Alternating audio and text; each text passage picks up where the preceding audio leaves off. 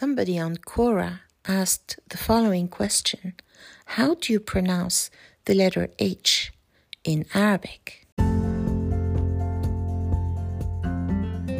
Something to be careful about when you're studying Arabic and reading transliterated text is the letter H.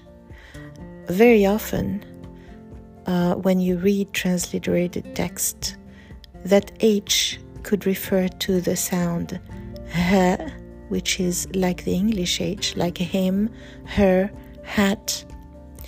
Um, it could also be referring to the letter ha, which is a sharper sound that sounds like the sound you make when you're trying to uh, fog your glasses before wiping them. That's the letter ha. So be careful with that, okay? Let me give you some examples. The word Habibi is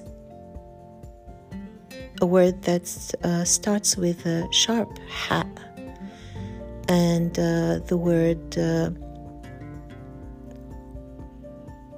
ahlan, like in ahlan wa sahlan, contains the English H in the middle of it. In fact, English speakers have trouble pronouncing this H uh, in the middle of the word because there are not many words that have uh, that H in the middle. I hope this helps. Have a wonderful day or evening wherever you are. Oh, one more thing.